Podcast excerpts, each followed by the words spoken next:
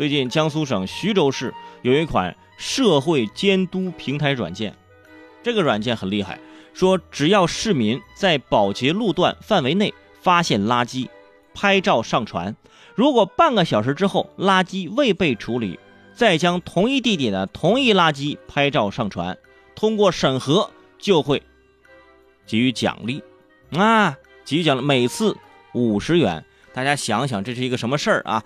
比如说，我在这个呃这个我我们台门口发现了一个垃圾，哎，OK，半个小时之后这个垃圾还在这儿，我就拍照举报，五十块钱。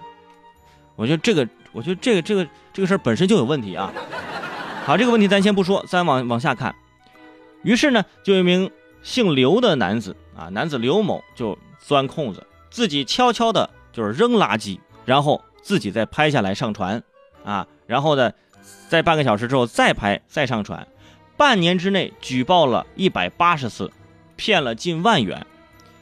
最近，啊，这个当地的这个检察院啊，对这个刘某啊，因涉嫌诈骗罪提起公诉，嗯，而且已经现在被判刑了啊，拘役六个月，并处罚金一千元。哼，我就很疑惑了啊，自己丢垃圾自己拍照，如此自拍，到底谁才是垃圾呢？啊？主要是半年骗了一百八十次，半年也就一百八十天呐！我的天哪，连过年都加班加点的扔垃圾自拍呀！啥都别说了，年底的年终奖奖励你一车垃圾，好不好？你想想啊，这要是形成职业，那肯定非常诱人呐！每天只要一秒钟，一秒钟手机咔嚓啊，一天啊，这个饭钱全包了。但是过了半年才发现这个 bug 啊，估计这个监督平台的这个审核人员。这个职位也不保了，你这审核的不行啊，啊！不过给自拍者发工资还是很准时啊，你去财务部报到算了，是不是？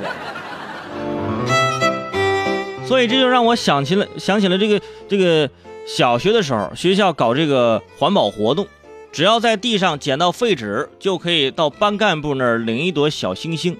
哇，尝到甜头之后，哇，大家开始纷纷的撕纸往地上撒。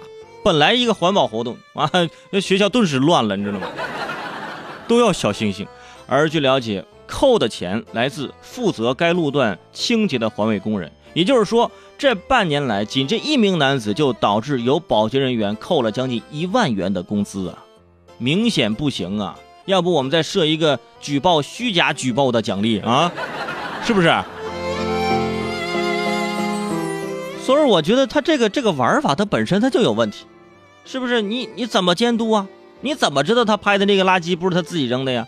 啊，我在这扔个垃圾，半个小时之后我再拍一次，来环环卫工人准备要扫这个地方，你别扫，别动，别动，这是我的垃圾啊，别动啊，别动，等等还有三分钟，三分钟之后你就可以扫了，三二一，好，拍张照片，哎哎，好嘞，那扫吧。